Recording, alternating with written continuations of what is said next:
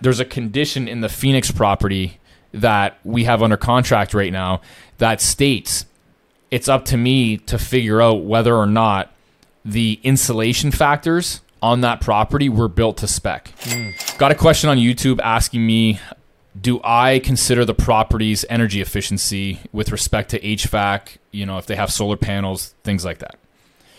Question is when selecting a new property, do you consider the home's current state of energy efficiency in terms of the current HVAC equipment, insulation levels, and solar, etc.? And I put, obviously, I do.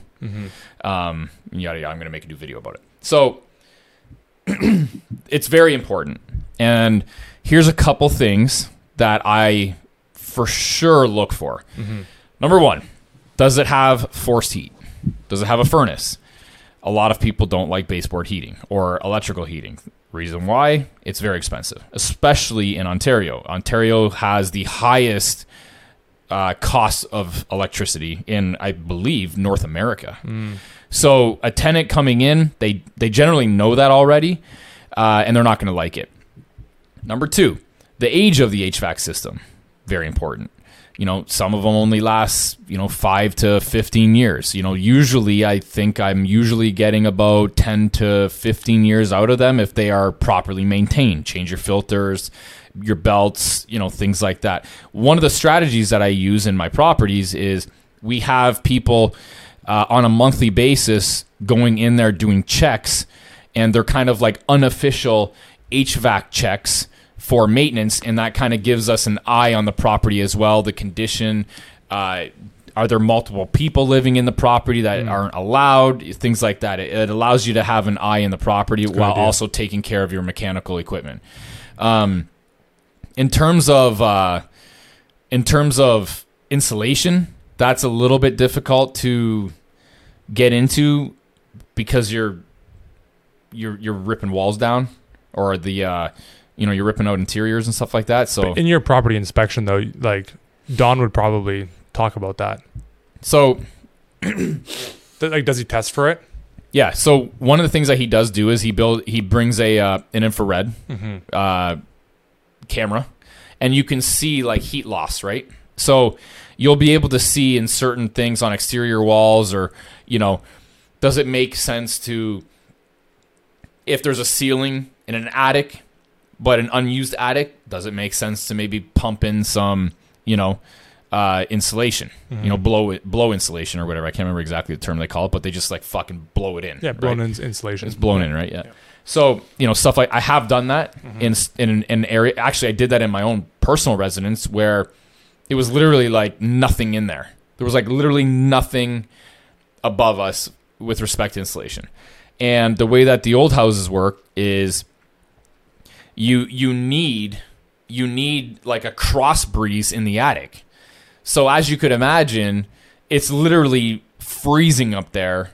And when you have no you have nothing insulating the ceiling on the second story or whatever and all the heat's rising but you're losing so much of it. So i have noticed a big difference. When i first got into the house my my heater or my uh my furnace was running nonstop i bro- i blew I, I blew in that insulation and uh you know it actually turns off now yeah. which is so it's a, it's a huge savings, but it's also something that you know it'll save the mechanical and stuff. I probably won't see my money back for fucking ten years anyways, but at the end of the day, it's you know less wear and tear on the the HVAC system or the uh, furnace and everything like that. Um, I don't consider solar. I don't. I, I've never come across one a, a property where they had solar on it. Um, so I've never considered that or like you know wind, you know. Uh, any of that kind of stuff. I've never really, I've never, I've seen them, but I've never come across them on properties that I wanted to purchase. Um, but the general stuff, you know, um, you know, just maintaining your, maintaining your mechanical, you know, equipment in your home, I think is is very important. You'll get more life out of it, and you'll get, um, you know, less service calls. It'll be cheaper and they'll operate more efficiently. So that's kind of important, you know, in the wintertime, which I still need to do. Speaking of which, you know, cover them up. You don't want ice getting in there and you want like, you know, you're going to start getting cracks in certain things and, you know, expansion and, you know, all that kind of stuff. You got to really make, you got to really take care of it. because it could get really costly Mhm. if, uh, especially if you have a new system. Um, ooh, it's Oh. raining, eh? Yeah, just tripped me out for a second. I was like, Yeah, what it did. Yeah, somebody's fucking around outside.